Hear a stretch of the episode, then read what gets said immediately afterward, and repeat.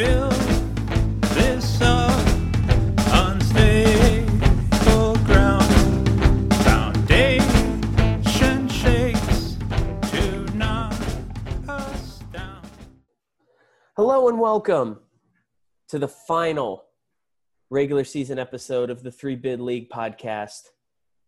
The year has come to a close. We're moving into the A ten tournament, and we got a lot to talk about. We're going to give our predictions for the A ten tournament and then go into our awards ballots, which I personally think is my favorite pod of the year to record, debating the awards. As always, I am your host, Tyler, joined by Matt, and we are joined by one of the best guests that we've had on this show the past few years, Matt Ryan from the A ten Stats account. I guess both Matts, how are you guys doing today?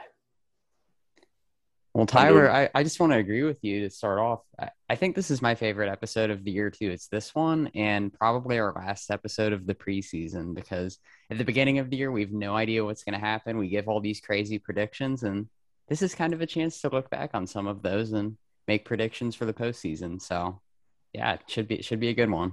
Well, first I want to thank you both for the, the kind words. And, and yeah, um, I think part of the excitement, especially for, for this podcast, is is – this year, I think really the the A ten tournament's really wide open. You know, there's definitely four or five favorites that that you know can conceivably win it. So it's definitely going to be an exciting week in uh in D C. Yeah, and you know, common sense would say that let's start there. But I have a really fun segment that I want to kick things off with, and it just doesn't feel right to throw this at the end of the pod, where I'm sure I'm sure most of our loyal listeners will make it to the end of this episode, but certainly not all of them. And I, I want to throw out six quick trivia questions to you guys regarding the A ten stats for this year. So the first five are based on the conference-only leaders. So we're taking just the stats in A ten play. Question number one, of the top five rebounders in the conference, how many have a last name that starts with the letter O? Gotta be at least two. Yeah. I feel like I'm cheating because so like that's all I looked at pretty much. Like I, I've talked about this before, but I pretty much only use conference stats when I do these uh, postseason awards. So that's kind of what I was looking at just on the A ten website. I know there's Oduro and Osunniyi. I can't think of anyone else right now, but I feel like yeah, I'm... those were the those were. Oh no, um, you know what? I'm gonna go with three. I'm gonna go with uh, Oduro, Osunniyi, and Ohams. Oh shoot, I forgot the obvious one. Yeah, that's got to be it. All right, so you're both going three. It is yeah. five. Wow. Ohams, Oduro, Obina, Okoro, Osunniyi uh, in order. That's insane. Okay. Devontae Gaines, the only guy with eight or more rebounds a game whose last name does not start with O. That's my name. Sits in sixth place. Wow. All right, question number two. Who leads the A ten in minutes per game? That's uh, Jacob Gilyard. He basically hasn't come out of the game this year. It's like he, he should be playing for the Bonnies. Yeah, that, but... well, see, that was that was going to be my my gut feeling is it had to be a, a Saint Bonaventure player. So I'm going to go with one of the five with them, and I'm going to say uh, DaRon Holmes. I, I thought that you both would go Bonaventure players. It is indeed Jacob Gilyard, who is ah. first in conference minutes and third nationally in minutes percentage, just a smidge above DaRon Holmes, who is fourth nationally. Okay.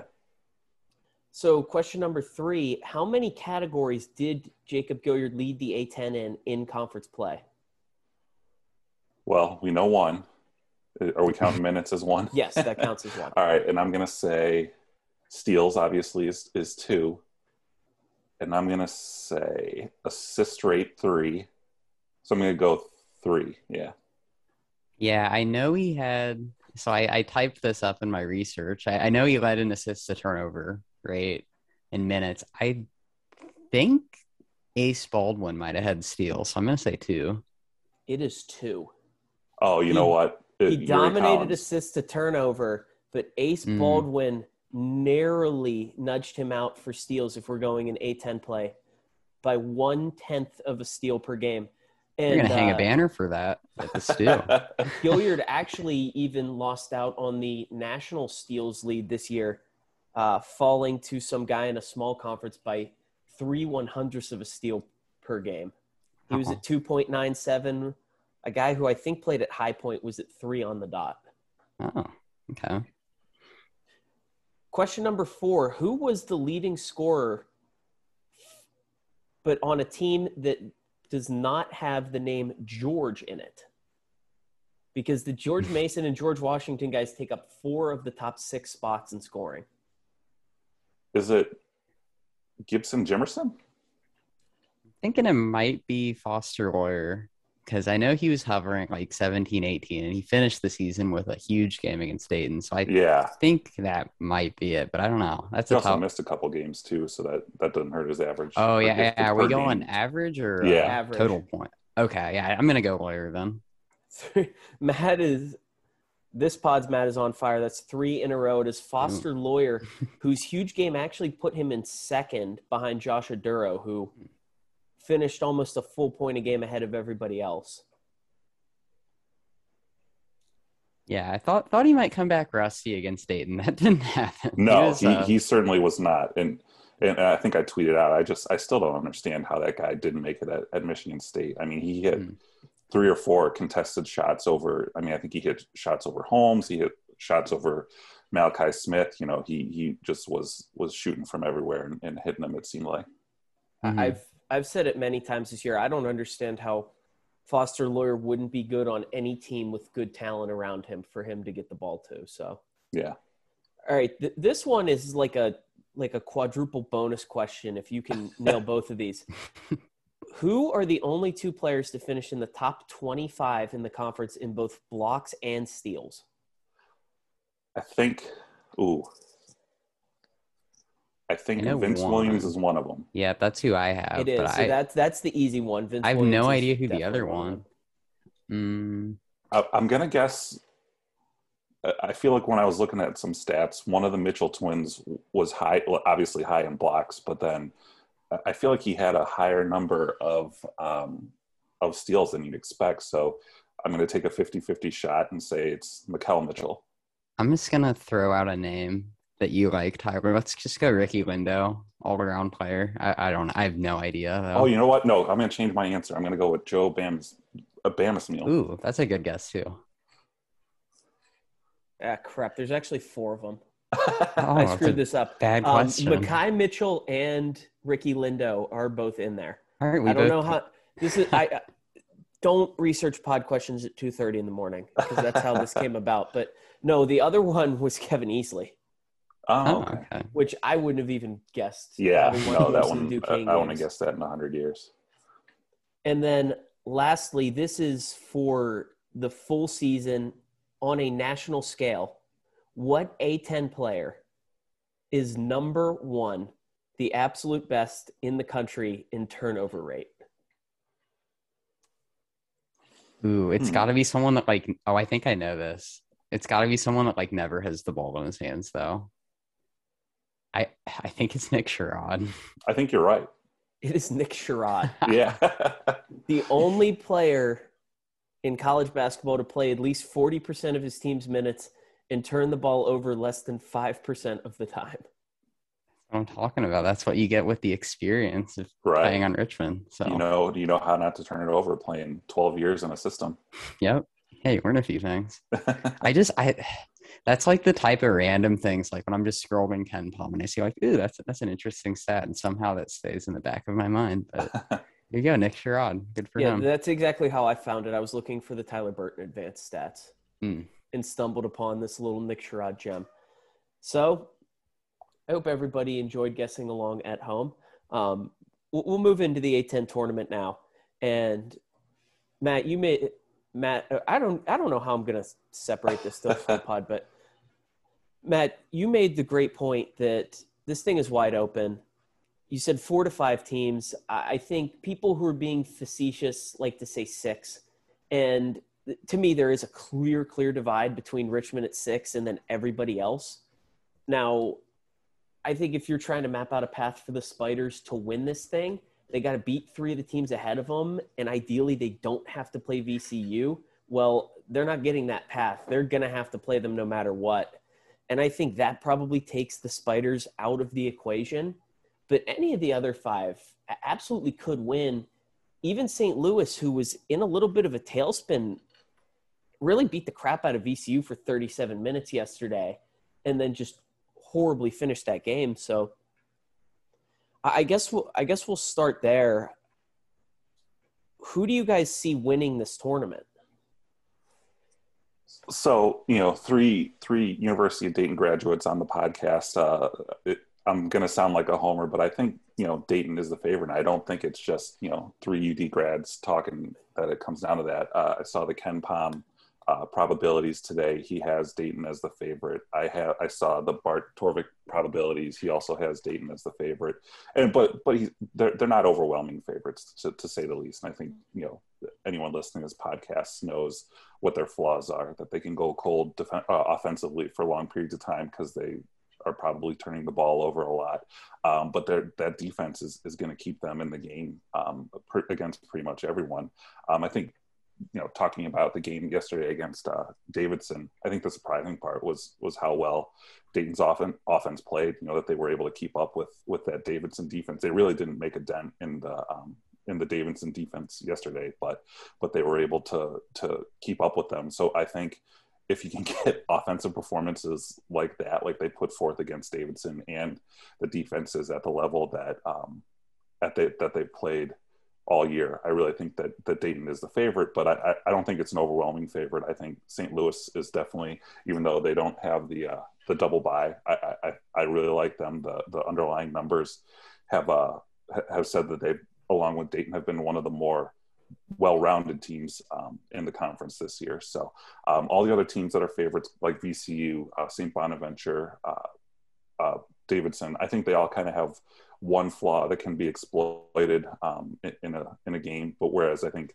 uh, Saint Louis and, and Dayton definitely are the, the two teams that are most well-rounded, and, and I think that will um, one of those two will definitely uh, be cutting down the nets in uh, D C. Yeah, I'd say I like those teams too. I think with Dayton, one thing to keep in mind, the, they just got a lot of good breaks going their way. Saturday with George Mason losing to UMass, and then um, with V C U losing to Saint Louis, they ended up as the two seed, and they get the winner of G W and UMass in that seven ten game. So not to get ahead of ourselves with the Flyers, but they have a pretty clear path to the semifinals, which I think you have to like. I'm not feeling great about a potential V C U matchup, even after what happened the last time. That's just always such a tough game. And then looking over to the other side, I do like Saint Louis too. I agree, Matt. They're very well-rounded, very good offensive team, and they defend very well. I actually think I like them to get past Saint Bonaventure, assuming they make it through one of the Philly teams they're going to play on Thursday, just because in that second Saint Bonaventure game, at the end, Saint Louis started making a big comeback. It seemed like maybe they started figuring out the matchup.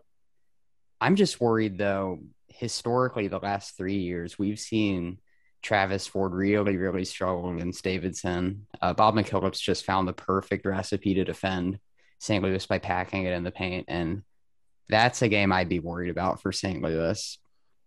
Although we also see the one seed, except with the exception of last year. Usually they don't do too well in this tournament. So agreed, though. It's it's super wide open. And one of the interesting things about S L U is that they're they're very good at uh, they're a very good three-point shooting team, but they're they take one of the lowest attempt rates from mm-hmm. three-point shooting, you know, in, in the conference and, and in the country.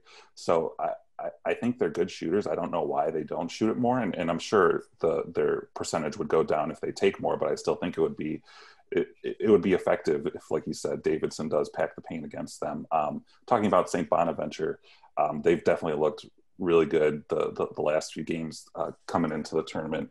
My big worry with them is uh, Osunniyi's uh, health. You know, is he going to be healthy? He, he seemed to be healthy uh, yesterday or on Friday, um, but he seemed to be healthy a couple times and then, you know, injured himself again. So if he's, uh, we saw against V C U when he wasn't in, what happened to them? And I, I think it would be a similar story if he's not out there in any of these any of these um, semifinals or, or, or quarterfinals of the uh, tournament. Look, if if Osunniyi's out, or I, I guess at this point we know he's going to play, but if he's not a hundred percent, I just don't see the Bonnies having a chance to win this thing, especially when you look at the path that they're almost certainly going to have to beat S L U and Davidson just to get to Sunday. it's such a tall order to ask that team to beat three other good teams. If they had a better draw like Dayton does, and you guys mentioned Dayton got an amazing break, that they'll most likely play G W in the quarters. Like, I know you don't normally crush a team three times, and someone from A ten Talk in their spaces earlier today mentioned that, oh, they, they think that because of that, G W will be able to keep it close this time. I did not see one single second of either of those two games that make me believe that Dayton will not throttle that team again. It, like, that was the most lopsided matchup in the entire conference this year. And I think that's just kind of what type of team George Washington is. Um, you know, they, they're definitely improved compared to the last few years, but I think there's something like two and eight or two and six, something like that, against the um, the the top half of the conference. So they're definitely definitely not a team that's, you know, built to to play up to their competition. They they kind of punched down this year in, in getting to their to their spot in the uh, bracket. So I would agree. You know, maybe it'll it, it may not be a twenty, twenty point blowout or anything like that, but I certainly think Dayton will will have enough to to beat George Washington if if that's who they meet in that first game. Yeah, and I, I checked it in passing the other day, so I don't remember the specific records, but G W only had, or I guess because they lost to Fordham now, uh, G W only had two losses to the bottom half of the conference this year. So they cleaned up against the bottom half, and good for them. That means they probably will beat UMass, but it also means that they are not a dangerous upset team in my eyes. But uh, looking at everything overall, y- you guys talked about the matchups for Davidson. I think Davidson's in a beautiful spot. Now, first of all, we should remind everybody that despite the one seed struggles, Davidson has never failed to make the A ten semifinals since they've joined the conference. And I don't see any reason why George Mason or Fordham's going to prevent that streak from continuing. But then you get into the semis, and like Matt said, McKillop has basically just owned Travis Ford the last few years. And on the other side, the one weakness that still really bothers me for Saint Bonaventure, who I, I love how they're playing right now. I'm going to throw out the V C U game because there was so much weird stuff. Osunniyi was coming back from the injury. Attaway and Jalen Adams were both sick and didn't practice at all leading up. Or uh, Quadri Adams, Jalen Adams is gone. Um, but the Bonaventure three-point defense is still bad, and that's their team's biggest weakness this year. And we saw it in the two Davidson games earlier that even when the Bonnies played well offensively in both of those games, they just could not keep up in the shootout. So I think Davidson's got a very, very nice path to the final here. And then at that point, you get the winner of Dayton V C U. I think both those teams are just playing better basketball right now than the Wildcats. And they both will have the extra layer of desperation of knowing that if they lose that game, they could be left out. Davidson, if they make the finals, they don't have to worry. They know that they'll be somewhere in the in the seven to ten range no matter what happens that Sunday afternoon. Yeah, and uh, you bring up Saint Bonaventure's uh, three-point defense, and, and I wrote about that on, on my site, um, talking about how last year and this year they, they gave up, you know, they allowed opponents to shoot one of the highest attempt rates from three-point range. Last year they didn't fall in. This year they're, they're falling in at above average pace. You know, is that just kind of regression to the mean? Is that because their legs are tired because they're only playing five guys? You know, there's probably a little bit of both, but um, it, it certainly that, that certainly doesn't bode well for a, a potential Davidson matchup when we're talking about Foster Loyer um, shooting over anyone who was in front of him in, in, in U D Arena this weekend. Yeah, no, I do think that's going to be a tough matchup. I, I think Davidson did get a good draw, and really they shouldn't have too much to worry about. Assuming they get past that first, uh, either the eight seed or nine seed, they should be safe for the tournament. One more corner of the bracket we haven't really looked at, though. I want to ask you guys about Richmond. Obviously, they've already lost to V C U twice. We all know Chris Mooney's track record against the Rams. It's not very good. Do we think they have a fighting chance, assuming they get past probably Rhode Island, which is honestly a game I think could present challenges for the Spiders just because of Rhodey's size? But I, I don't know. Can Richmond finally get the monkey off their back and beat their crosstown rival? We know the the cliche, it's tough to beat a team three times, but with V C U, it, it doesn't seem like they're going to have too much trouble to me.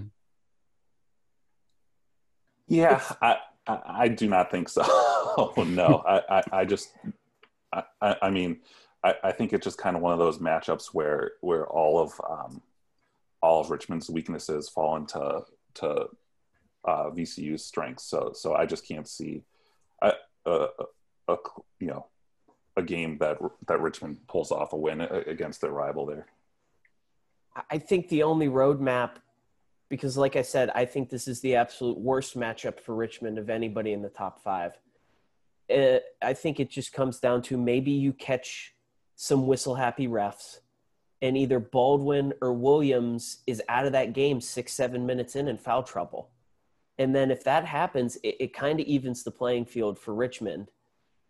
The only other thing is if V C U just gets over-aggressive and, you know, like we said, Jacob Gilyard dominated an assist-to-turnover rate this year. He takes care of the ball. And if this becomes a V C U gets over aggressive, they cannot get the ball out of Gilliard's hands, and he just kills them in transition, and they're basically playing like a fast version of their little Princeton offense, which they've succeeded at like maybe once with this crew.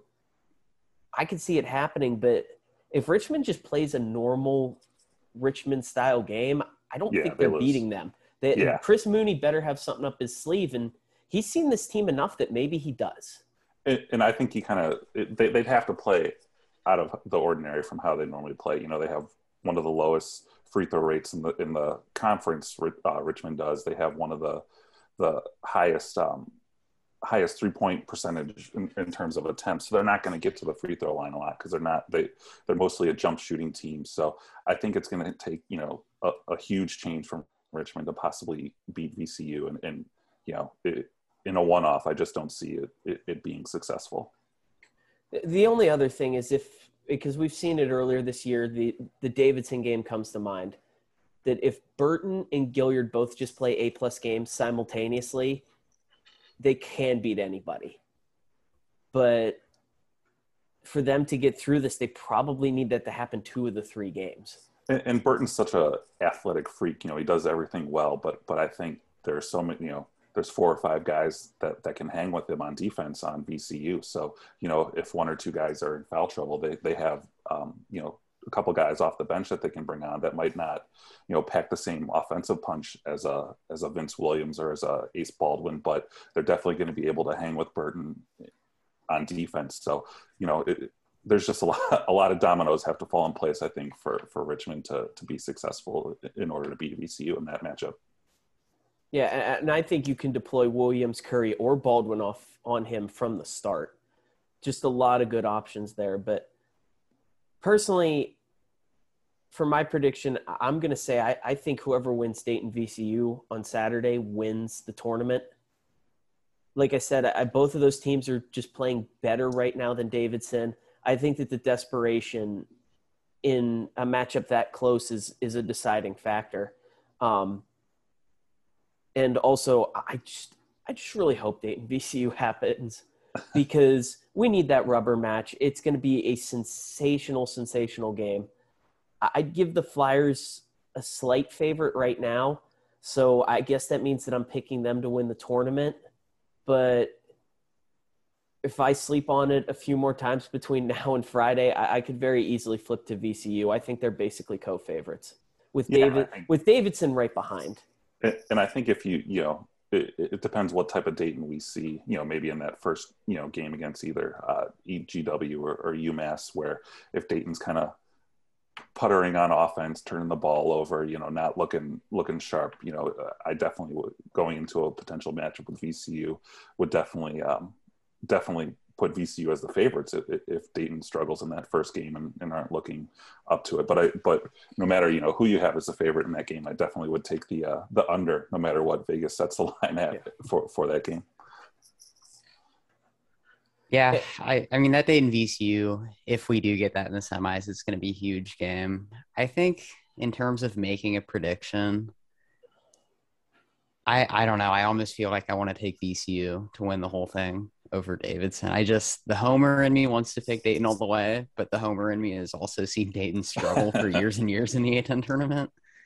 And I don't know, V C U is just on such a roll. Ever since Dayton blew them out at the Segal Center, they went on a huge winning streak.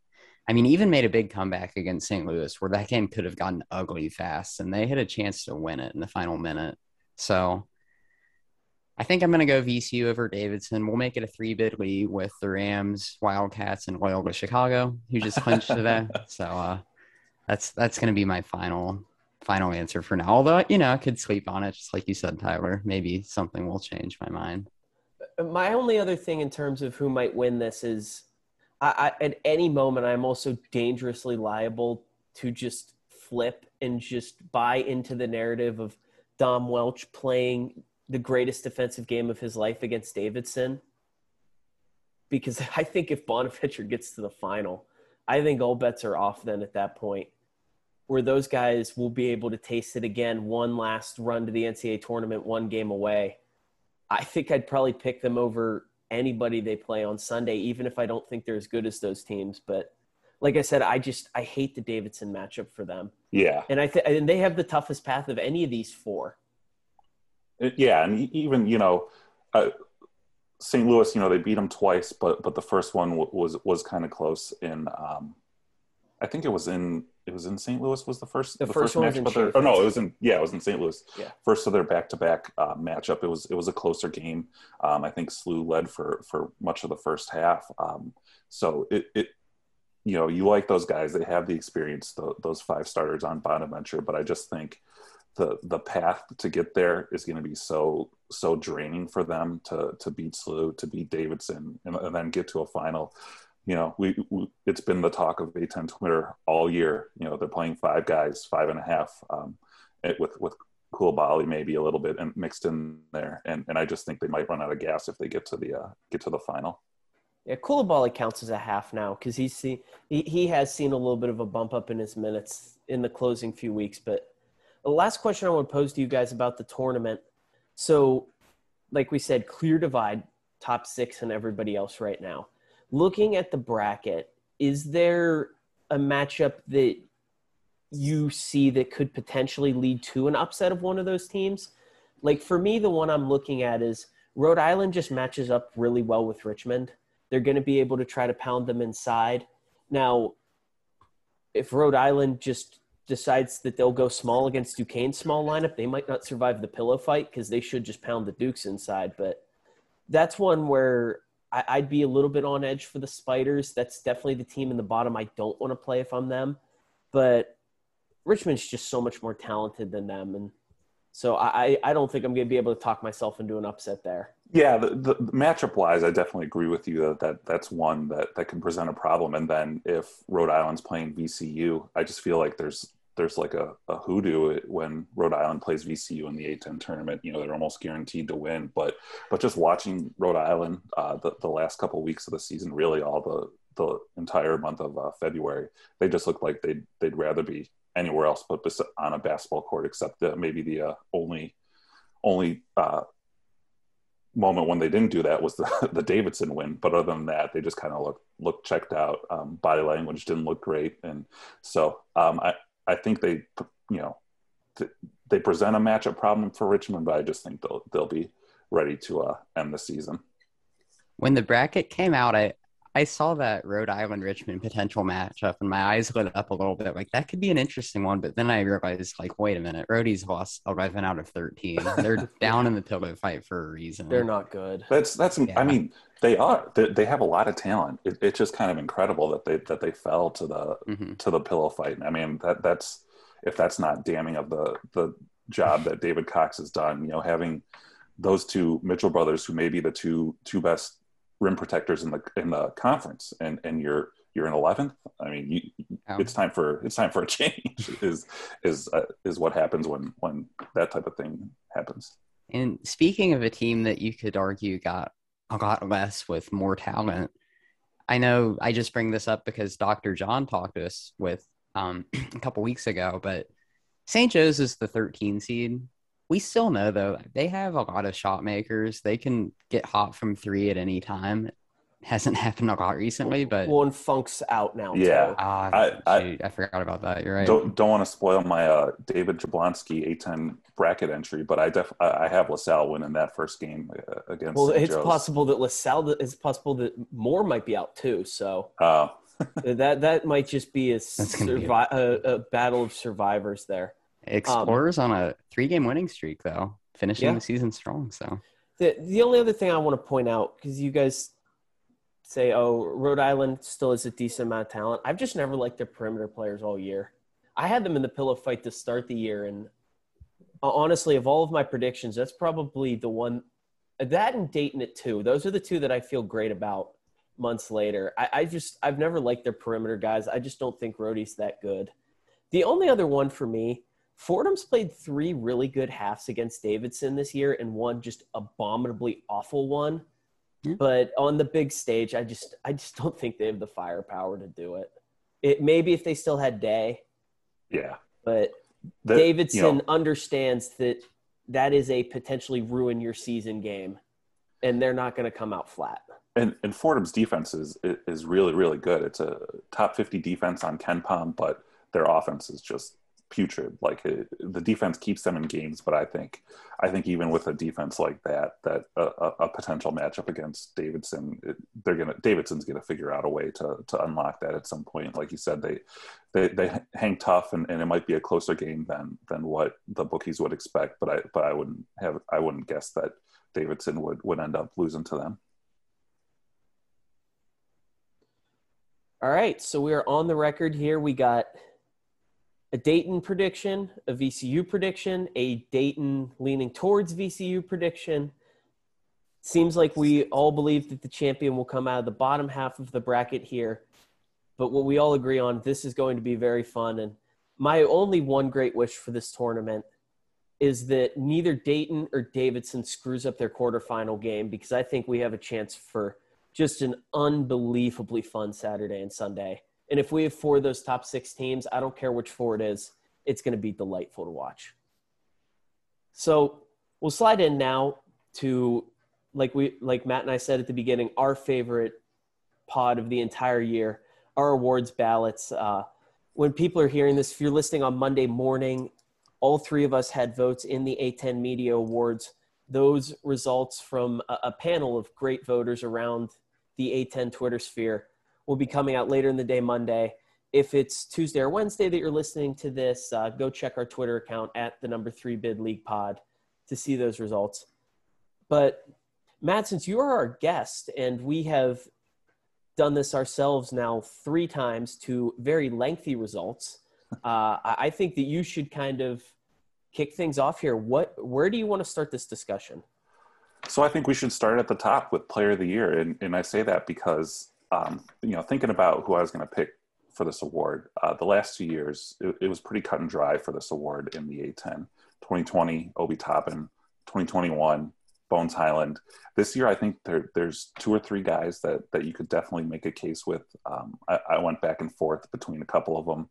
Um, I was thinking either Vince Williams, I was either thinking um, Josh Oduro, or I was either, either thinking Luka Brajkovic, and I went with uh, Luka Brajkovic, just because I, I think he was the best player on the best team. And, and you know, I, I certainly will listen to arguments for Williams. I certainly will listen to arguments for Oduro. Um, but, but I think just because he put up the, he was the best player on the best team, um, I think he gets the award for me for this, this year. I had the same top three, and I really, I, I would be happy with any of those three winning the actual award. I don't really think anyone else is as strong of a case, but the guys you mentioned all like really strong all around seasons. I actually had Brajkovic pretty much the whole conference season, or at least the whole second half of the conference season. But last few games, I, I switched it to Vince Williams for the simple fact, like both really good offensive seasons. Brajkovic definitely better, but Williams with his defense is just, I think, what pushes him over the top, and also really good offense. I mean, he was one of the best three-point shooters in the conference at forty-four percent, averaged over fifteen points a game, uh, three and a half assists per game. It, it's a tough fight. I think what really also solidified Williams for me, I didn't realize how efficient he was offensively. Not only did he shoot the three extremely well, but he was at sixty-five point seven percent from two, which was second best, or sorry, first in conference. So overall, just his offensive growth in conference play this year is incredible. So that's where I landed. So I had four guys under consideration, those same three plus Foster Loyer, for his role as just the the Chris Paul archetype and constantly running that show for Davidson. I also, I just felt like all season long, every time Davidson needed a big play, sans that Rhode Island debacle where nobody was stepping up, either Brajkovic or Foster Loyer was going to deliver that play, and they did. One of them did time after time after time. I think Josh Oduro was the most excellent player in the conference. If we were picking an offensive player of the year, he wins that award hands down. But you, in a good season like this, you can't give player of the year to a, a guy on a team that finished ninth. Uh, Vince Williams is the best two-way player, but for me, as I went back and forth largely between Williams, Loyer, and Brajkovic, the one stat that basically sealed it for me is the unofficial one that Brajkovic played two bad games this year in conference play, and they lost both of them. So basically, when Luka Brajkovic played well, Davidson went fifteen and one. And that is kind of the pseudo tiebreaker for me, that while he didn't put up the big scoring numbers that Loyer did, while he is certainly nowhere near the defender that Vince Williams is, he was just a guy who led to winning basketball this year. And if you want to get into the stats, like his, his conference numbers are absolutely excellent. sixteen points a game, seven point seven rebounds. He was shooting almost sixty percent from the field, despite the fact that he takes three threes a game.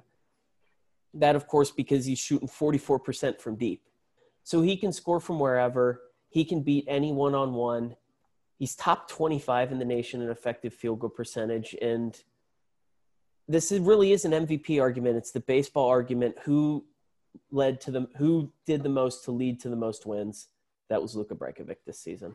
I think Brajkovic doesn't give enough uh, enough praise for his, his defensive work too. You know, Vince Williams definitely is an He's amazing defensive player. He, he was he was my defensive player of the year pick. uh, Vince Williams was, but Brajkovic had, he's got a five point one uh, block rate, which is top one hundred fifty in the country. And I think more importantly, when he's on the court, opponents score eleven point two seven points per one hundred possessions less than when he's off the court.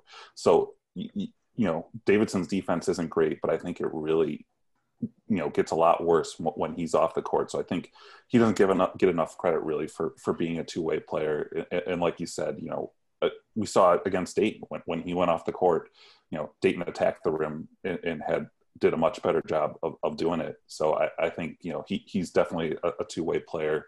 And, and I think that helps his argument when it comes to player of the year.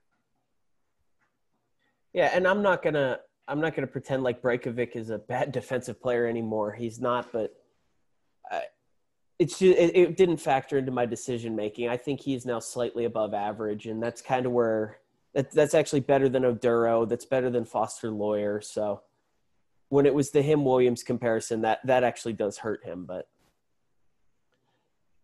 Yeah. I think too, with Oduro, going back to him, since I think you could make a case, it, it's tough picking a guy on a team that finished below five hundred. You could make the argument statistically he had the best season in the A ten.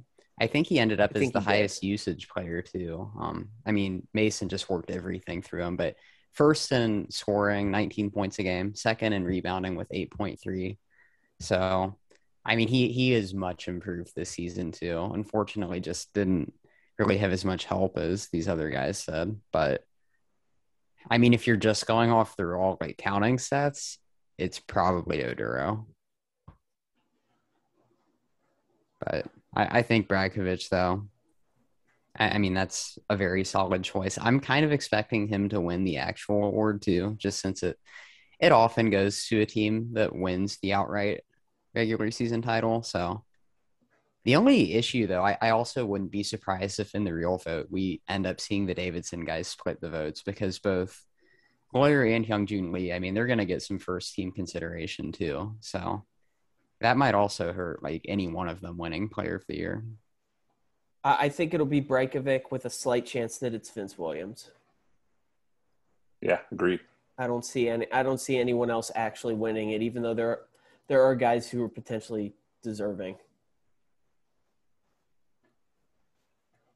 Um, the other top awards here, or actually, let's go into all conference teams. We'll we'll link the rest with their teams. Um, so first team, we just talked about all these guys. I, I would say, think that we clearly all have Brajkovic, Williams, and Oduro on the first team.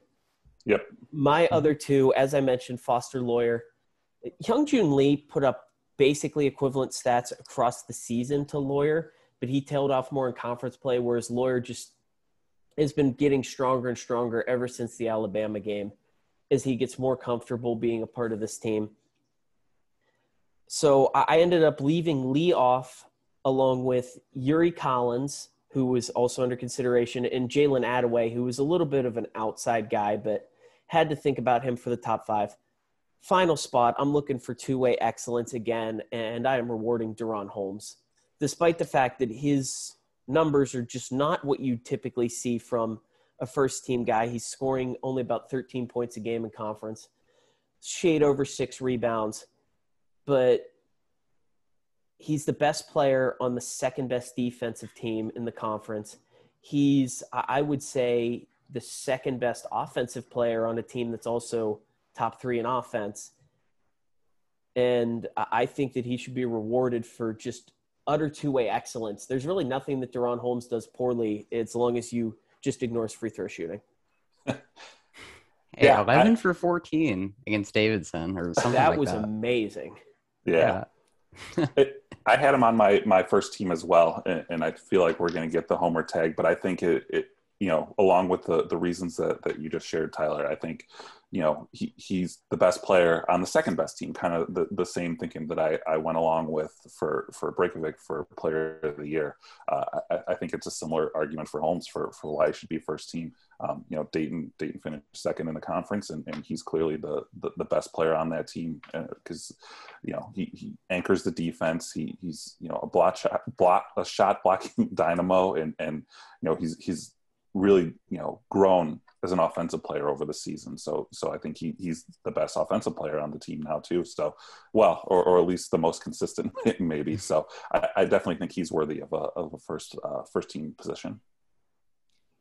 Yeah, I, I agree, and I, I ended up with Holmes as my one of my other first-team picks. So I had Brajkovic, Williams, Oduro, and Holmes. Um, pretty much agree with what you guys said, just super important to one of the best teams in the conference, and his two-way skills were huge. My fifth pick, which I second-guessed this so much, I had it between three or four guys, and I would be surprised. I don't think very many people will agree with this pick, but I don't care. He's a friend of the podcast now. Jacob Gilyard is uh, my fifth and final first-team pick. The defense, we all know. I mean, one of the best steal rates in the country every year. Really, it was his assist numbers, too. Though seventh in the conference in assists, first in assists to turnover by a wide margin, three point six, which second best was Malachi Smith at two point six. So just did a great job taking care of the ball. He got up to fourteen points per game in conference play, which is much higher than where we've seen him the last couple years. Usually he's been around ten, eleven, twelve. He's done that on thirty-seven percent three-point shooting in conference play. And really, I just look at it, when I watch Richmond in the conference, they weren't as good as they had hoped. They finished sixth place. I feel like it could have been much, much worse if Gilyard didn't have the season he had.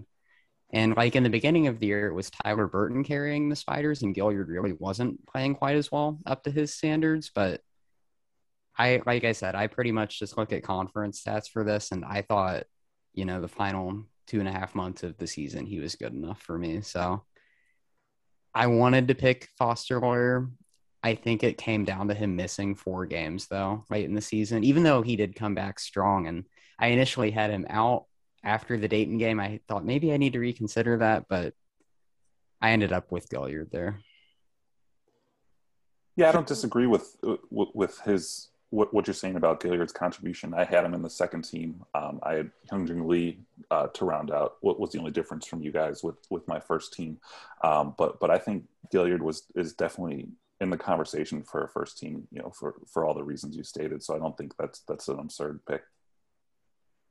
Gilyard was basically the last guy that I cut from my first team consideration before I really dove into the deep, the deep analysis. Uh, so basically I'm saying I had him ninth, um, easily, easily a second team guy, but it, it, I think the inconsistency of Richmond's offense kind of just dragged him down for me, where some nights he was an amazing scorer. Other nights he disappeared on the offensive end, and so did the rest of the Spiders.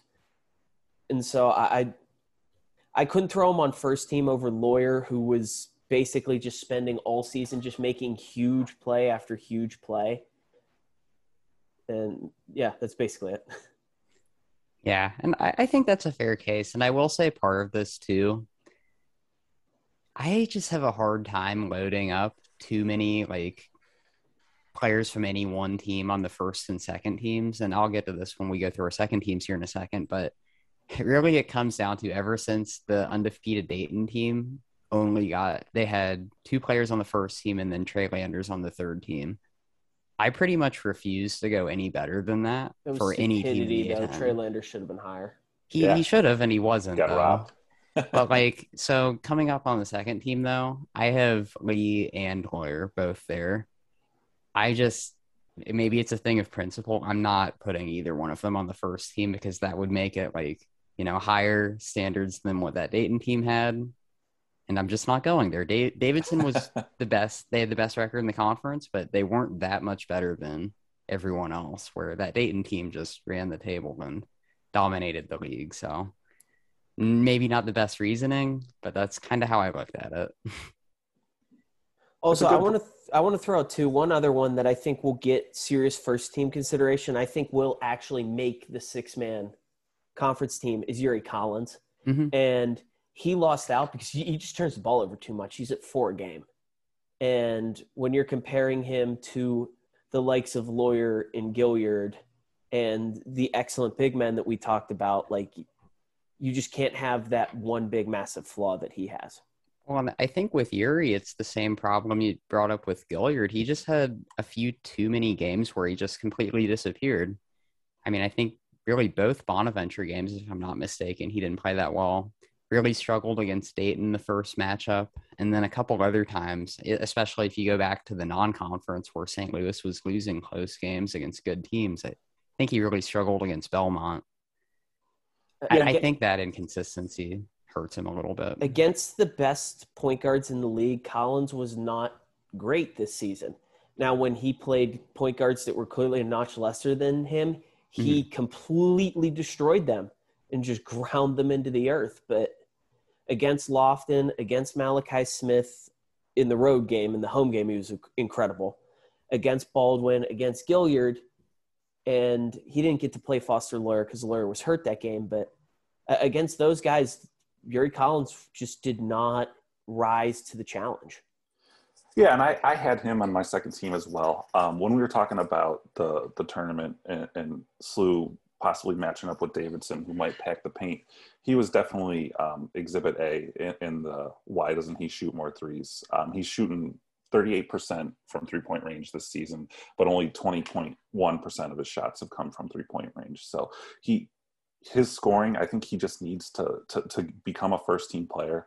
I think he kind of needs to to become that elite scorer that kind of like Lofton can get to the bucket anytime he wants, Gilyard can get to the bucket anytime he wants, or, or get a basket anytime he wants. He kind of needs to become that guy in, in order to make that jump to the first team. But he's definitely, I think, you know, in the discussion of first team, he, he's, like I said, he's a second-teamer for me. He just kind of needs to make that next step when it comes to his his ability to score.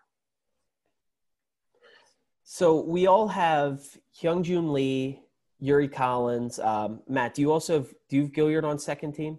Yeah, I do. Yeah. Okay. So, and then um, I assume that you both have Foster Loyer there? Uh, yep. Okay. So we're basically down to two spots here. For me, the only other guy that was really easy for the second team is Jalen Attaway, who has been Saint Bonaventure's best player And as this team has struggled and the rest of the guys have basically gone backwards this year, Jalen Attaway has taken a huge step up. He is now the team's leading scorer after last year, I believe he came in fourth. His rebounding's up. He continues to guard opposing power forwards from an undersized spot. And he has been excellent in every facet of the game this year. I'm very interested to see how this ends up going with the coaches who we have seen will will award players for legacy. And with Lofton and Osunniyi having come into the year, obviously as well-regarded superstars, I'm intrigued if they finish better than Jalen Attaway on the official all-conference teams. But to me, I, I absolutely do not think that they should. Yeah, I have Attaway in my second team as well. Um, his, his ability just to, to score anywhere is, is incredible. Um, he, you know, he he scores sixty-seven percent of his field goals at the rim. He makes uh, forty-three percent of his mid-range shots, which is well above average, and he's hitting almost thirty-eight percent of his threes. So he's just a player that, you know, can get a bucket anywhere on the court, and and you know we we know the up and down ride it's been for the Bonnies this year. Um, and he's just kind of been the most consistent player, I think, in on um, the entire team of all those five guys. And I think too, with Attaway, it was really important for him to be able to take more of those tough shots this year and make them. And he's just grown so much. If you go back to his first couple games last year, after he transferred to Bonaventure, I almost felt like he suffered from R J Blakeney syndrome a couple games where he just didn't seem comfortable shooting the ball. He just hesitated too much. But now you see him taking these pull-up mid-ranges, fadeaways. He's a good three-point shooter, like you said. So definitely very important to the Bonnies. I actually ended up putting him on my third team, but I put a different Bonnie, Oshun Osunniyi, on the second team, which it, it was tough. I think for Oshun, he's still an elite, elite defender. And he also did, I, I thought he stepped up his offensive game a little bit. Um, really impressed by his last game on senior night against Richmond to come back from that injury. But overall, I felt like he just had a stronger performance at the rim this year. It seemed like he was getting even more dunks than usual. And really, it was mostly just they both had good offensive seasons. Attaway a little bit better, but I feel like Osunniyi's just monstrous defensive production. Whereas, as we talked about earlier, the Bonnies did struggle a little bit more defending the perimeter this year, which I wouldn't say that's all on Attaway, but if we're looking at where the Bonnies' defense comes from, it's still centered around Osunniyi to me. I think the gap closed defensively this year. To me, Osunniyi, especially in February, because in January he was pretty good. I, I felt like he took a half a step back defensively the last month of the year, and maybe that was some sort of injury issue. But he just he wasn't quite the same dominant guy that he was last year, as seen in Saint Bonaventure's two-point percentage defense numbers. They're forty-nine point four percent opponent shooting percentage. That's good for one sixty-six in the country, which is basically dead average. Last year they were top twenty-five nationally in that metric. It was the centerpiece of why they were the A ten champions. And as we'll get to later, I still have Osunniyi on my old defensive team.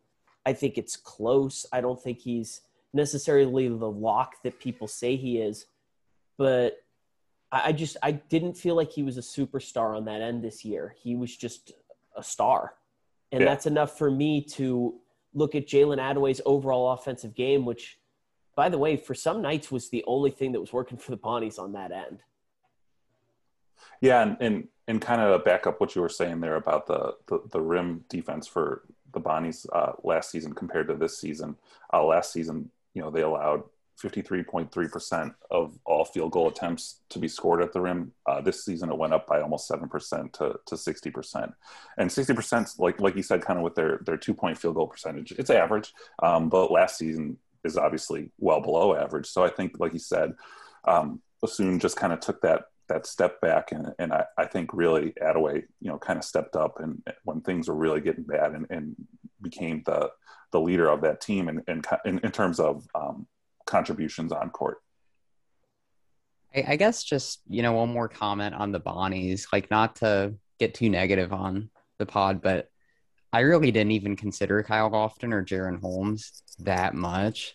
I, w- I think Lofton's going to make it. He's going to probably be on the second or third team on the real ones, but I, I did feel like Attaway and Osunniyi were clearly Saint Bonaventure's two best players in, in the conference season, and I'm interested to see how that turns out. I mean, those guys all have really strong reputations based on what they've done the past couple years. But to me, really, those were the only two guys I strongly considered on my list. Yeah, and I wonder it, it, on the real list if the, the high expectations coming, you know, into mm-hmm. the season w- will hurt them. You know, if everyone expected them to run away with the conference and, and they didn't, um, will that hurt their their postseason awards? So it'll be definitely interesting to see see the actual list and and you know our list that, that we're putting together here with with all the, the people that you have involved. So I'll push back on one part of of what Matt said. I think Lofton is fairly comfortably in the top eighteen. So when you combine that with reputation, I would be absolutely stunned if he is not on the real conference ones. I think whether or not he's in the top fifteen is really tight, which we'll get to. But DaRon Holmes, who I picked as the M V P of the month of November in the A ten, his shooting just fell off a cliff this season. thirty-nine percent from the field, twenty-six percent from three. And you look at Bonaventure failing to get into the top two like everyone expected, and he was the first cut from my consideration list, which was yeah. I believe twenty-eight guys. Like, the shooting numbers are just not enough to look at him as for an all-conference spot. Yeah, I'm looking at those shooting numbers. That that's another case with Saint Bonaventure where you wonder if if his legs were just tired, because, you know, thirty-nine percent his first year at Saint Bonaventure, thirty-eight percent his second year from three-point range from Saint Bonaventure, and to drop almost thirteen percent like it has this this season. I mean, he, he, we know he's a good shooter. We we have enough of a sample to say that he he is a good shooter, and I just wonder if it's if it's tired legs that, that's causing that that such a large decline in his shooting numbers. Yeah, I don't know, and honestly, putting this together today, that was th- that was the biggest bummer to me, was just really soaking in his numbers, because I, f- I felt like he was the most underappreciated player in the conference last year. I do not think he got a fair shake in the in the all-conference awards. I had him as I had him on my second team last year, but he would have been my sixth first-team guy. He ends up third team in the real conference awards, and this year to just fall off like that, it's disappointing. And that's a guy that – this is a conversation for later in the offseason, but he's only been at Bonaventure three years, and this season is certainly not going to look good to pro scouts, so maybe he comes back next year and redeems himself. But for this year, we've we've already spent too much time on him for this discussion. Yeah, so I guess, you know, moving it along, my last guy on the second team, someone we haven't really talked about yet tonight, and to – I start off, so so far my second team is Foster Loyer, Yuri Collins, Osunniyi, and Hyunjun Lee. Last guy, which I don't know if the stats really back it up, but he's just crucial to his team's success, and it's Ace Baldwin for V C U, a, uh, a top-five point guard in the Atlantic ten, to say the least, and V C U simply just got so much better when he came back from his injury. I also just give him all the credit in the world coming back early from his torn Achilles. He played thirty-five minutes a game in the conference, really didn't come out very often. And as we all know, incredible defender, um, as we said earlier, took the steals lead over Jacob Gilyard in the conference season. And he also, not maybe not quite to the extent of Yuri Collins, but he improved his scoring ability too this season, actually got over forty percent from three, so... Yeah, and, and I think it, it was just such a noticeable difference from uh, V C U's offense when he mm-hmm. was there and, and when he wasn't. You know, the numbers back that up. They're they're eighteen point five nine points per one hundred possessions better when, when on offense when, when he's on the court compared to when he's not. So he, he was on my third team. He didn't quite make second. Um, I, did I miss us not talking about Tyler Burton? Because he, he was on my second team, and, and he seemed like definitely a, a pretty um, – pretty surefire second team guy. I, I even considered him for the first team. I, I think he, you know, offers some much needed defense to that Richmond team. He can score from anywhere on the court as well. So I think he's definitely a guy that, that deserves some second team love, if not first team love. I, I think this is where the fact that Matt and I both lean more heavily on the conference play statistics than the whole year bumped Burton down. I have him on my third team very, very comfortably as an all-conference player, but he just – he was not that good offensively in January. And when you dig through his game log in conference play, the shooting numbers were just not that great. He shot under thirty-three percent, I believe, six times in conference play. And when that's a third of your games, even with how many great, great performances he had, I couldn't do it. Um, Matt, your pick of Ace Baldwin, I did not go with him, but I a thousand percent can endorse it. Um, he was, he was one of my guys that I had under consideration for that spot. Yeah. It, I mean, the scoring numbers hurt a bit, but just so important. And if V C U didn't have, if they had Ace the entire season, you, you just can't help but wonder, do they win those home games in November? Do they maybe squeak out that UConn they're, game they're in the battle in. for Atlantis? It's just, they're already in if they have Ace all year. Yeah. And it's, that's just how tight the line can be in college basketball, but they, they could have had a much worse season if he never came back. They probably would have been much closer to a middle of the pack team. And instead, they had a chance to win the conference and get a one seed on the last day of the season. And that just doesn't happen without Baldwin. Yeah, and it's really impressive from from Baldwin to to raise his perimeter shooting numbers like he has. I mean, over sixteen percent improvement from last year it, on more attempts. So it's definitely, you know, something he worked on while he was rehabbing, clearly. And, and it, it's definitely paid dividends for, for V C U and for Ace Baldwin. Mm-hmm. All right, Tyler, so, I think, do you have one more second? Yeah, teamer? For mine, I, I felt like there was a big drop-off. So, so far, I have Hyunjun Lee, Jacob Gilyard, Jalen Attaway, Yuri Collins. I think there's a big drop between those guys and kind of the next crew of players. And I, I, I still can't believe I actually did this, because this is not the kind of player that I tend to like to reward in these, but I gave my last spot to Joe Bamisile. Oh. On G W. His shooting numbers are like stunningly more efficient than you would think for the number of circus shots that he will occasionally throw up, but forty-seven percent field goal percentage, thirty-nine percent from three in conference play. He finished third in scoring at eighteen points a game. And I think there's a universe where G W goes like five and thirteen and he puts up the same stats, but that's not what happened. They ended up as the seven seed, and it was Bamisile's ability to just eviscerate bad defenses that got them into the top half. He's a better player than James Bishop, even though I think Bishop still gets more notoriety. And more importantly, the piece that's just never talked about is he is far and away their best perimeter defender on a team that was actually respectable defensively. I know they finished twelfth in the conference in KenPom defensive efficiency, but I expected them to be just trapped in fourteenth no matter what. He's the best player among a group of bad defenders around him. Um, it, it was kind of a last-second pick for me. I had him squarely on the third team, but I just kept going back to the shooting numbers. For him to be that efficient in a terrible offensive system – Is that's that's second team worthy for me. And and who knows if if the, the system is really bad, or if it's a lot of if it's a lot of uh, Bishop calling his own number. Well, when, Bishop when he, makes the system bad, right? So we don't want to we don't want to um, you know we don't want to cast any aspersions on Jamie and Christian's offensive system with with James Bishop in it. But I think I I, I guessed uh, Bamisile for one of the uh, trivia questions you had, because, like I said, his his block numbers and his steal numbers were pretty surprising when when looking at the data. So I, I definitely did not have him on any of my three teams, but but I don't think it's a it, it's a crazy suggestion, just because he is an efficient shooter and he and he has those um, those defensive counting numbers that that are kind of surprising when you see him. Yeah, I think so. I had Bamisile as my first player out, actually. He would have been number sixteen for me.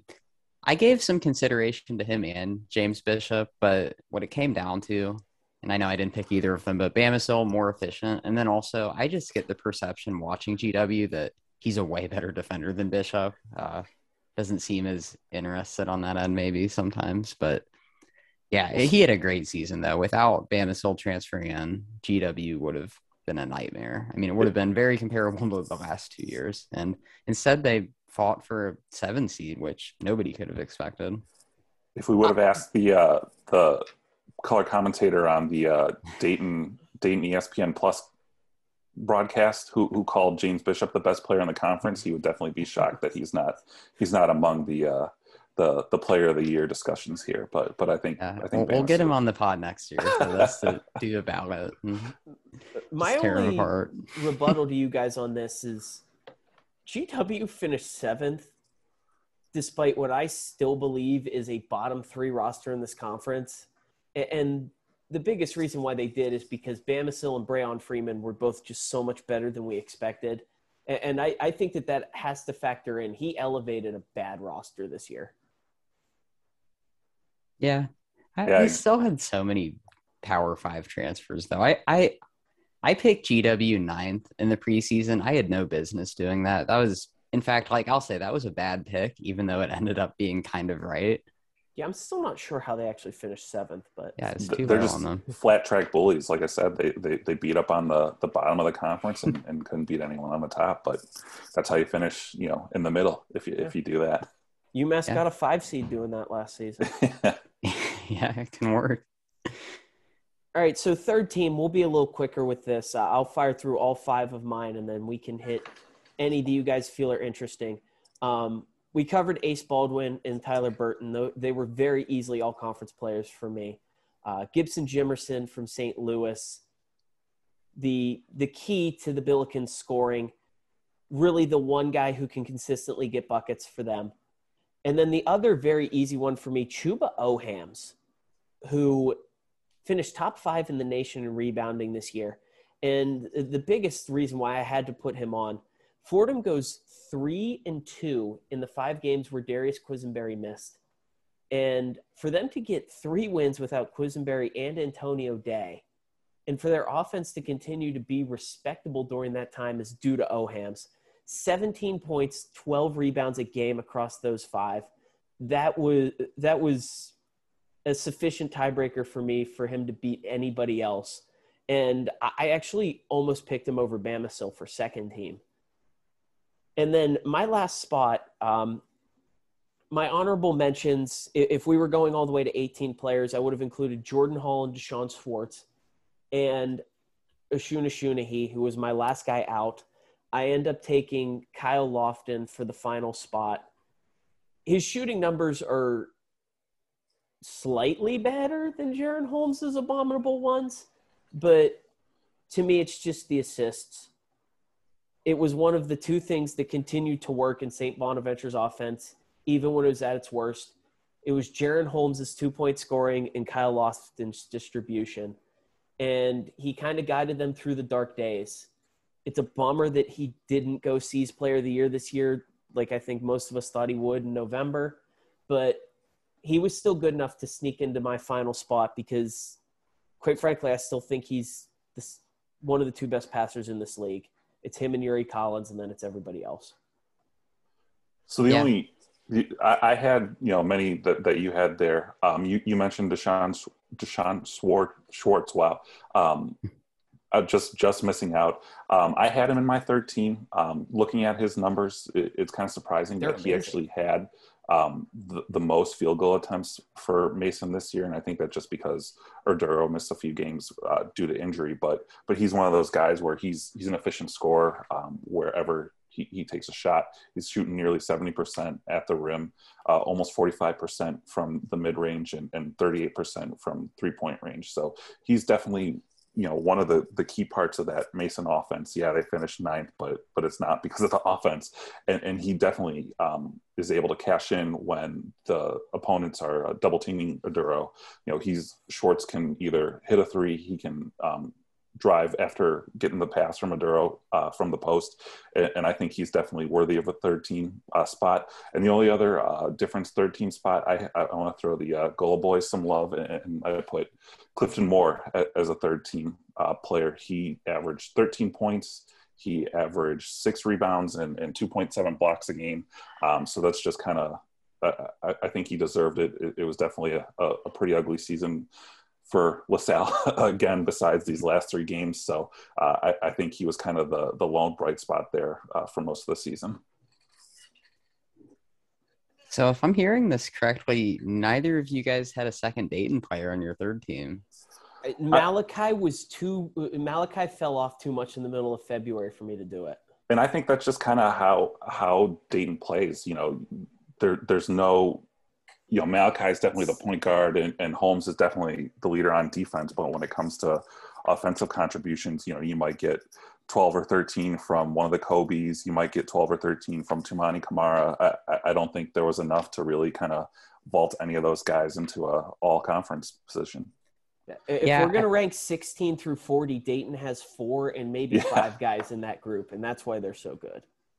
Well, that's a fair point. I, I think Dayton is one of the most, like, they, they share the love on offense. No one really scores a lot of points, even Holmes, who we all have on the first team. But I did have Malachi on the third team. I At first, I really didn't think I was going to consider him that much. I was actually thinking more to Tumani Kamara based on how he's played the last month, but I landed on Smith. I think part of it, like, as fans that watch every Dayton game, we get frustrated watching him consistently drive the lane and get blocked. He has those freshman moments where he makes bad turnovers. But overall, I think I pointed out earlier, second in the conference in assists to turnover, uh, seventh in assists overall, one of the best defensive guards in the entire conference. And overall, I, I just feel like his all-around contributions, also a triple nickel machine, like a surprisingly physical player for his size. He goes up and gets a lot of rebounds. So I ended up with him on my third team.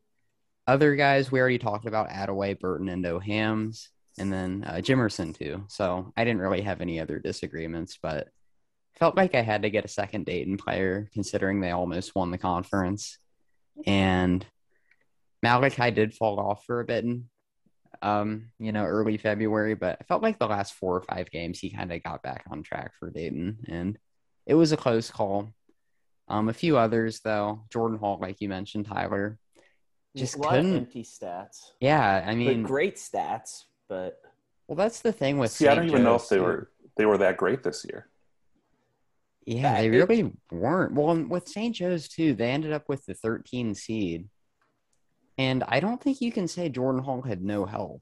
I mean, you have Taylor Funk having a great shooting season. Eric Reynolds, one of the best freshmen in the league. And they finally had a center, Ejike Obina, who had a nice season. So it's not like it was a one-man show like Ryan Daly two years ago where he just put up monster stats and dragged Saint Joe's to like three wins.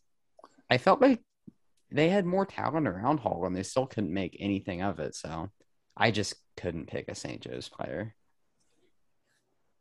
The the only you mentioned putting on Malachi, rewarding Dayton. I, I tried to stay away from just kind of parceling it out via the standings this year.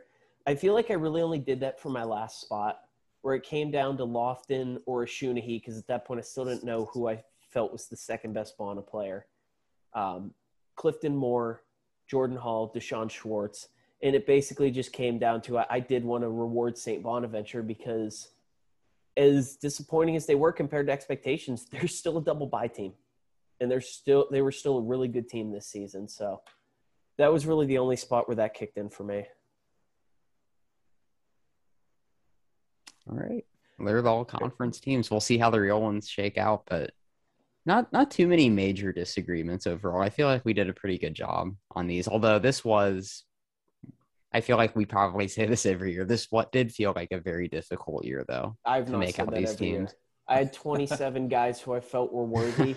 The first year we did this pod, I had seventeen, and I literally couldn't figure out who the last guy would be. Yeah, that was a- I, th- I think maybe like twelve of the. Well, I guess uh, I guess twelve would be the first two teams, but I, I feel like, like you guys said, there's there's definitely a clear line between, you know, kind of the the. bottom of the the second team and, and the top of the third team when it comes to to who's making the turn. I, I feel like there's going to be a lot of a lot of uh, agreement on those the the top twelve guys, and then maybe the last six guys in, in the real conference team will be the ones that that there's a lot of disagreements about. All right, so we'll keep this chugging along here. I, I think we go over to rookie and rookie of the year and all rookie team. I feel like this will be the least controversial here. Rookie of the year. DaRon Holmes, just one stat I want to throw in because I, I left this out of his first team case.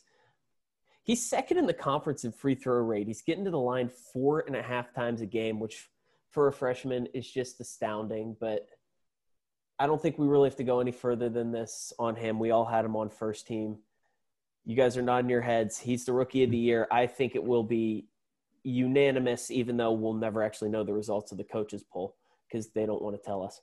Um, my rookie team, I had three other guys who were just easy locks. Malachi Smith, the great distributor of the Dayton t- of the Dayton Flyers, second best player on the number two team in the conference. That's definitely gets you on all rookie.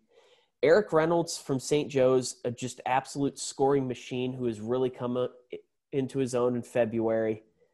And then Primo Spears, whose numbers aren't spectacular, but Duquesne's offense absolutely sucks. And for him to be able to do what he did this season was impressive. My last spot, um, I had a few guys under consideration, Jaden Nunn, Jordan Nesbitt, Jackie Johnson. But I went with Brayan Freeman for G W. Leads that team in assists. He, like I mentioned earlier, is a big reason why they've outperformed this year. He's the guy that they desperately needed to actually like put Bishop and Bamisile in places where they could catch and shoot instead of just G W running I S Os all game. Uh, twelve points a game in conference to go with all those assists. I think he's had a really impressive season. And I've said it before, I, I think this is a bad roster for him. If G W switches things up or if he transfers, I think he has a chance to be a superstar in the next few years. Yeah, I think that's a good call out. I also had Brayan Freeman. Um, G W kind of needed a guy like that that could be maybe a little lower usage player but sets up his teammates, and he filled that role perfectly. Um, also had DaRon, Malachi, and Eric Reynolds a second.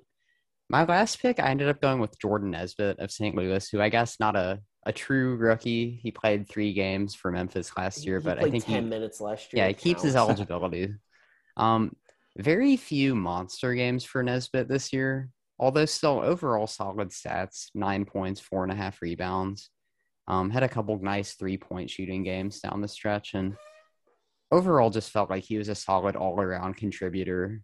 Um, I believe he's a starter for Saint Louis, right? Or if not, he's the yes. sixth yeah, man. I think he starts. So, yeah, it, being a starter on a borderline double-bye team and putting up those respectable stats, I ended up with him. Although Primo Spears put up some nice numbers, too. I think the fact that Duquesne was as bad as they were on offense maybe falls a little bit on his shoulders, although he didn't have a whole lot to work with either, so I'm not blaming him by he any means. Contrib- he certainly didn't. Make he didn't make it worse. Much better. Yeah. But I ended up with Nesbitt for my last pick. So I, I didn't have Nesbitt only because I didn't think he would be eligible, but I would definitely, I had Primo Spears, but uh, I, I already submitted my ballot to you guys. So um, I, I can't make that switch now, but, but if I, I would have known that or would have thought of that, I would have put Nesbitt. But since we basically more or less agree, I'm going to go ahead and get my uh, Malachi Smith take, you know, out to the world instead of just having, you know, telling it to my, my three-year-old daughter. Um, I, coming into the year, I, I was definitely very worried that his last name would put too much expectations onto him and, and people would expect too much because he was Scoochie's brother. And then the first couple of games, he was the lone bright spot in, in those, you know, three losses and, and one win where they barely squeaked by U I C. Um, so I think as the season kind of kind of grew, It, and he, he, he played better. I, I think more and more, you know, became expected of him. I think he kind of hit a, a natural wall for a freshman point guard.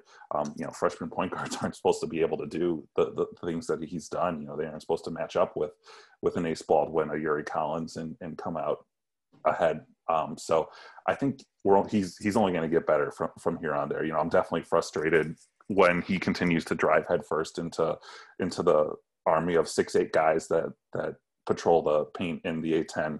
Um, he's only shooting fifty percent on his shots at the rim, which is well below average, but I think he's going to learn as he grows older. He's not going to take those shots and, and he's just going to get more mature and, and more better. So I'm really excited about, um, about what the future holds for Malachi Smith.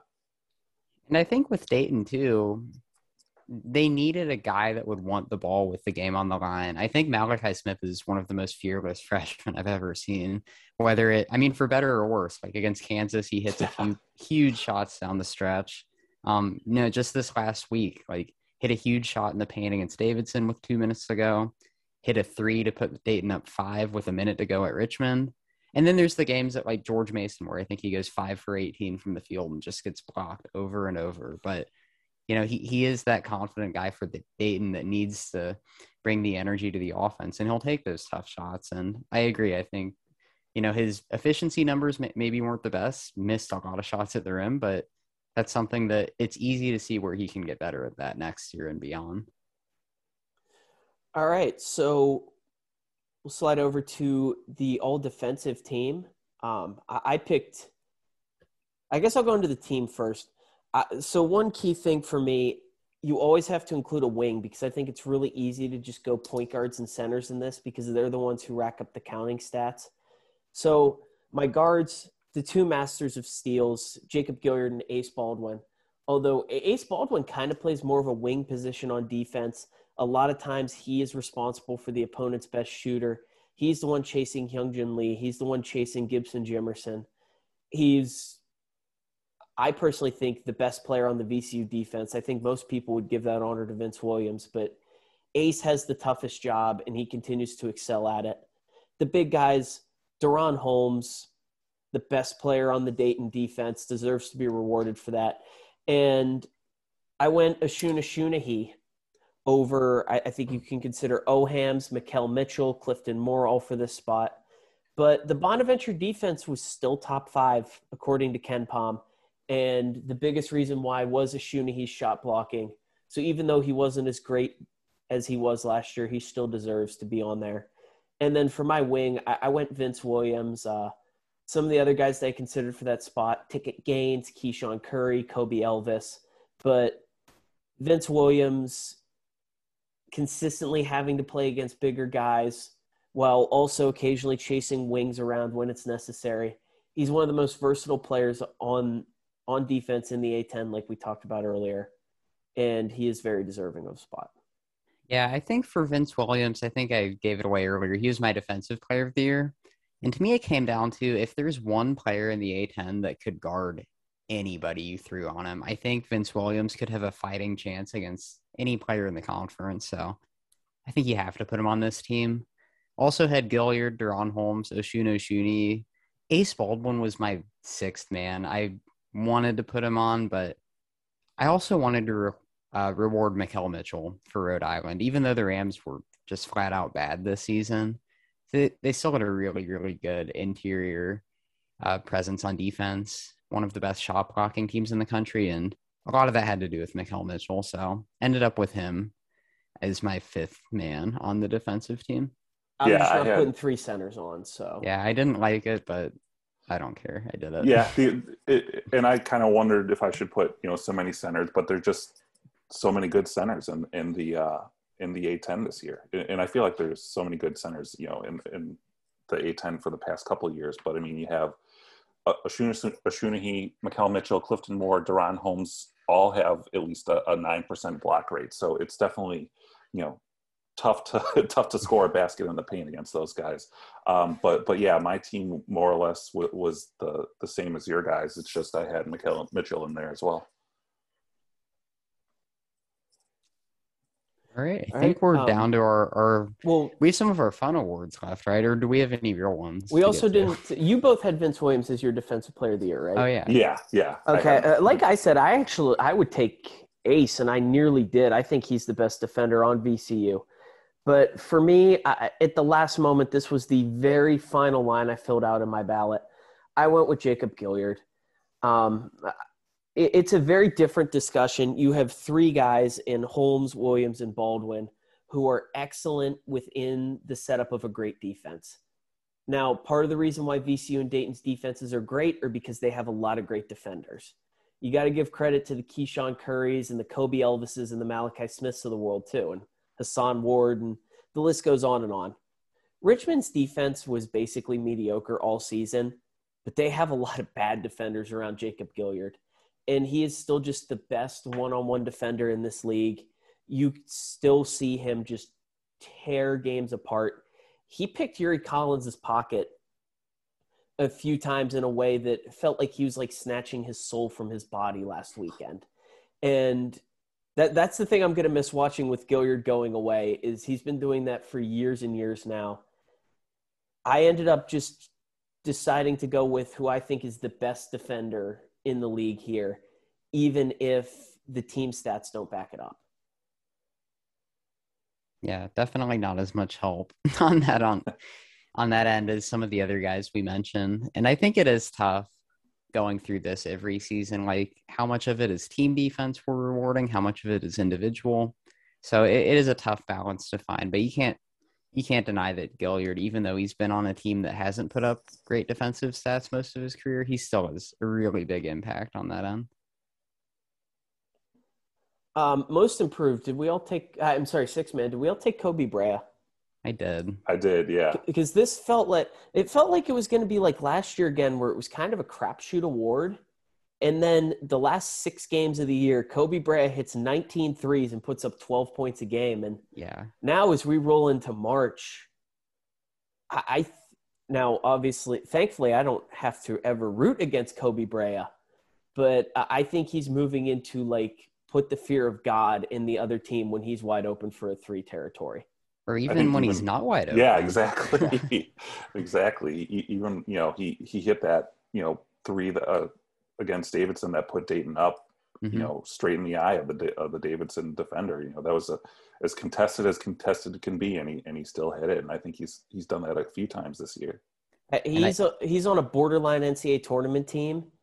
And for me, when it's a cr- clutch situation and they need a bucket, I want him to be the guy to shoot, which is really saying something. And I, I think that alone makes you the sixth man of the year. I think he also ended up leading the conference in three-point percentage. He did. Just conference play, forty-eight percent, which is wild. And I think early in the season, a little bit, uh, you know, concerned he wasn't going to have a big impact for Dayton, but ended up just being huge down the stretch.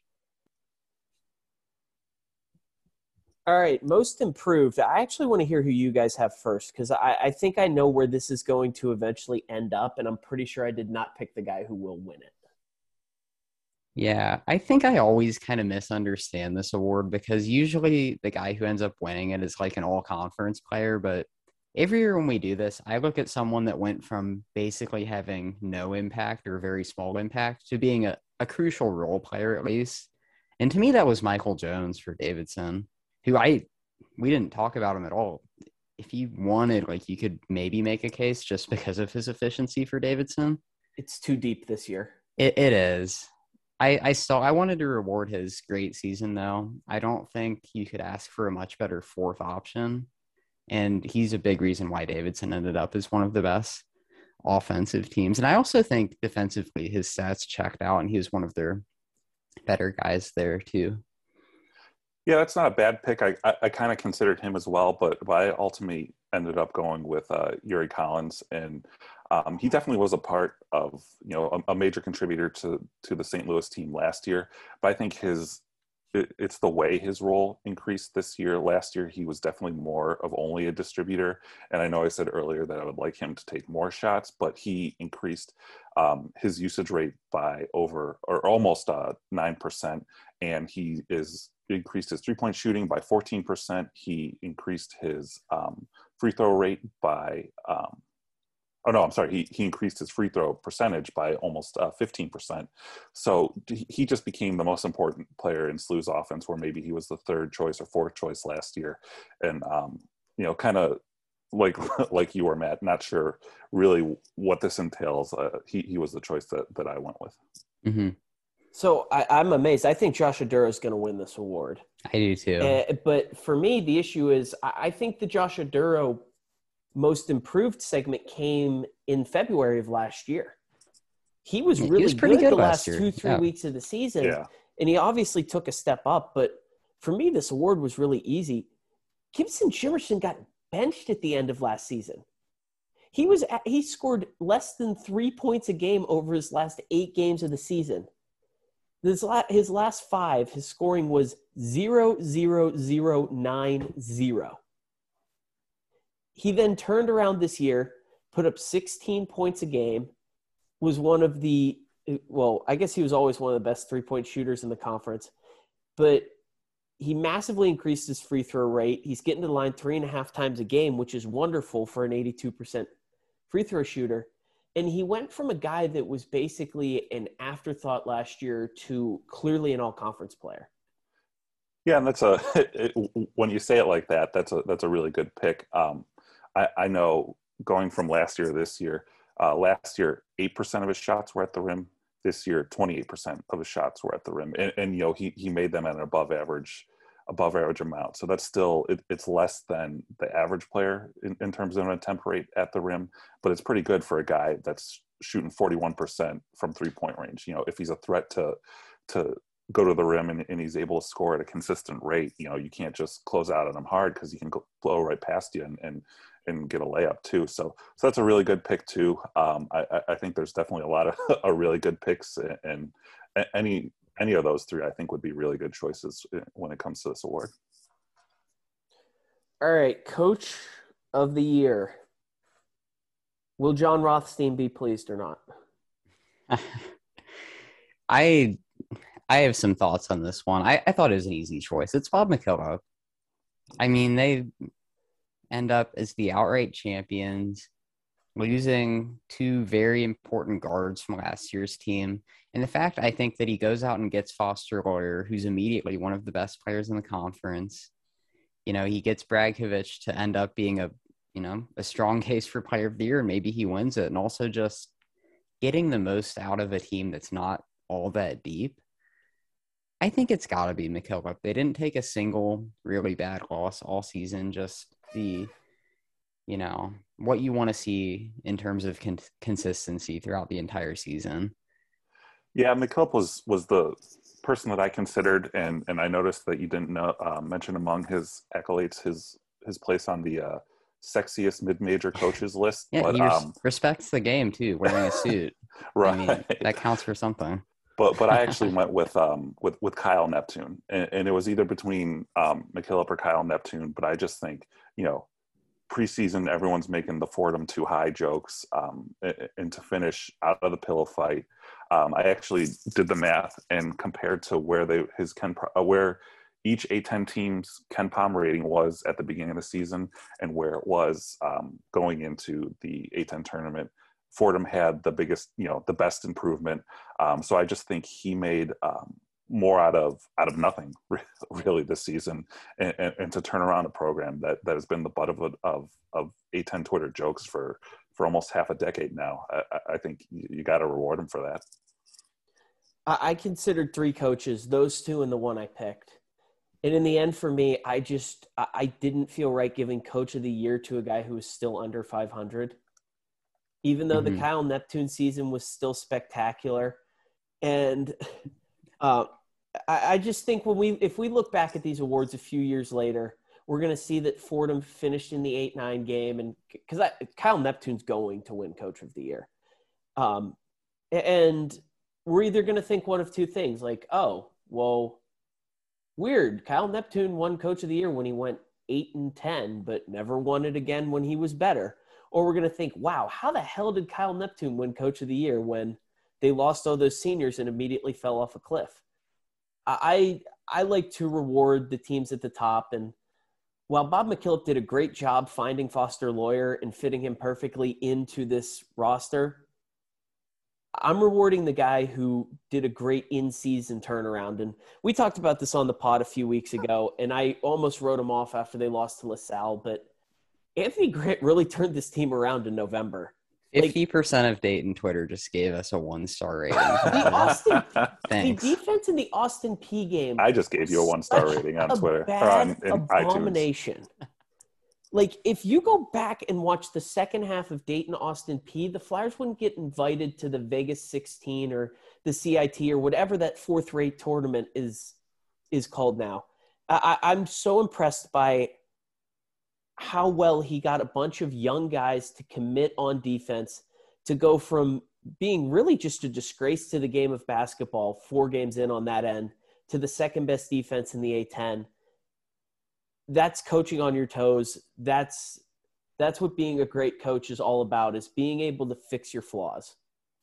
Look, I, I'm a big A G guy. I think he is the right man for Dayton. I'm excited to have him leading the program.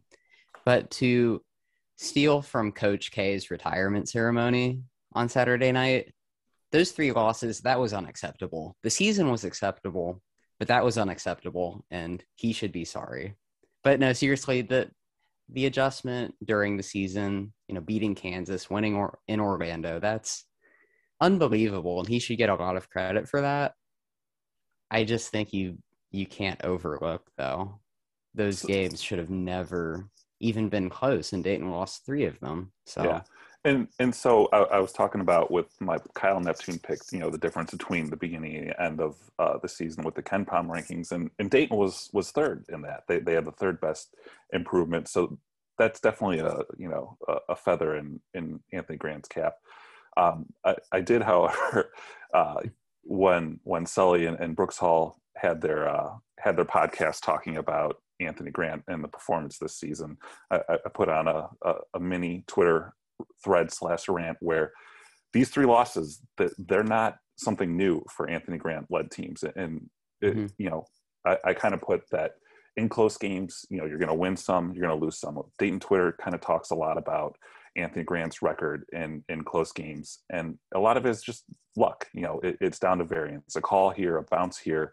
Um, but if you're if you're losing or winning close games against V C U, if you're losing or winning close games against um, against Davidson, if you're losing or winning close games against Kansas, you know, mm-hmm. I, I can accept that. What I cannot accept is continuing to continually having close games against these type of teams that they lost this year, because it's not new.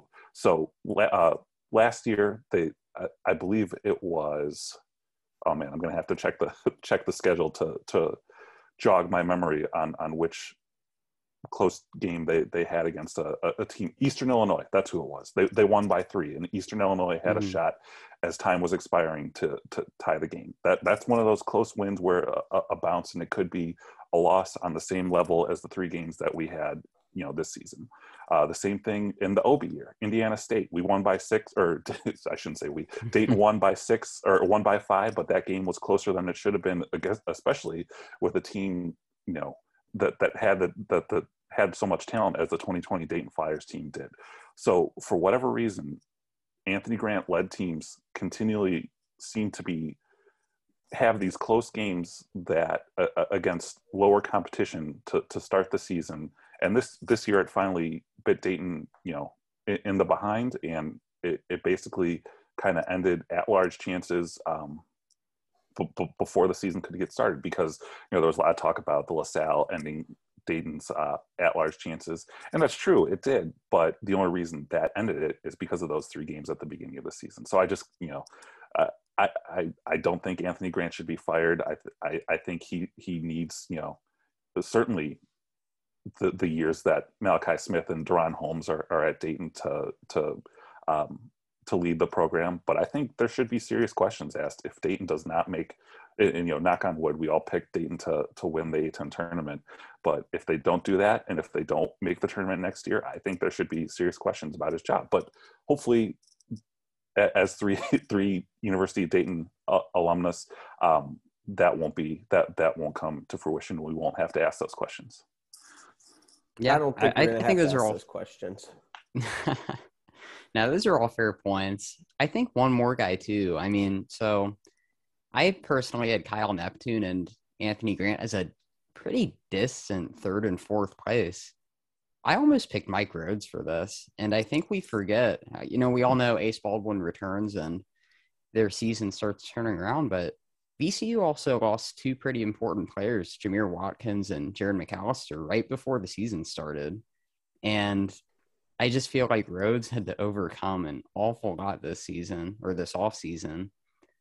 So I, I feel like you could make a strong case. And honestly, if V C U won against Saint Louis and took the one seed, I probably would have ended up picking him. It was that close between Rhodes and McKillop for me. For me, Rhodes, it's like how Bill Belichick never wins N F L Coach of the Year. Like, they were good because of the infrastructure and the system that Rhodes has built this year.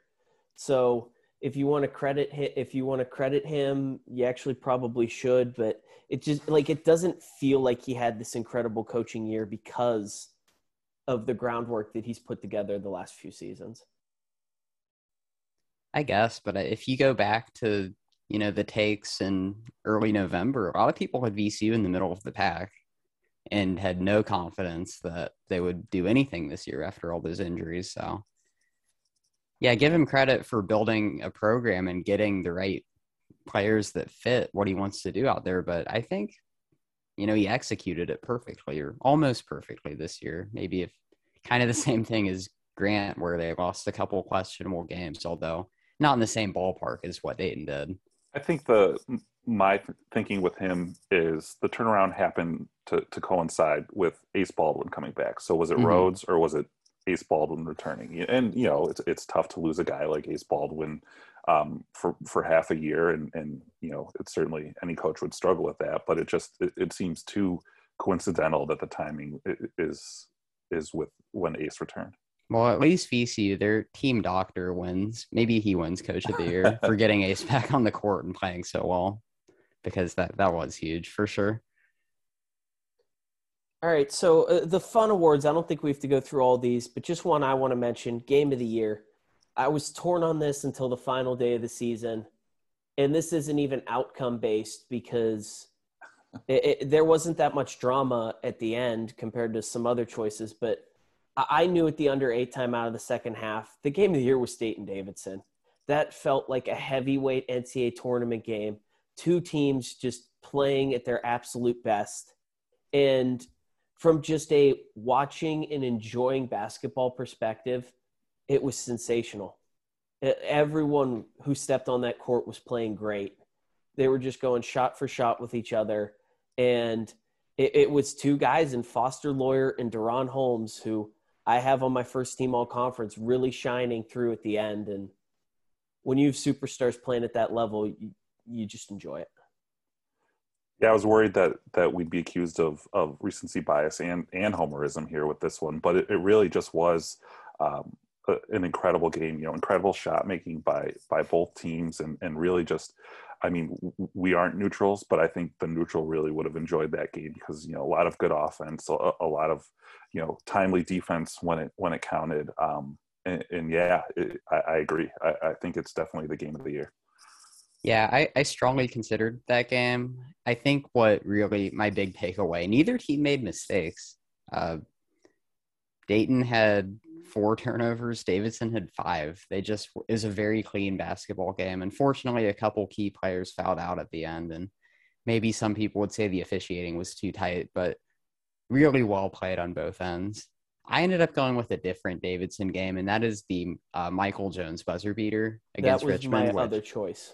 Yeah, and I felt the same way about that game. Just two teams, very like you know, very competitive, uh, not making mistakes. Just a very well played basketball game.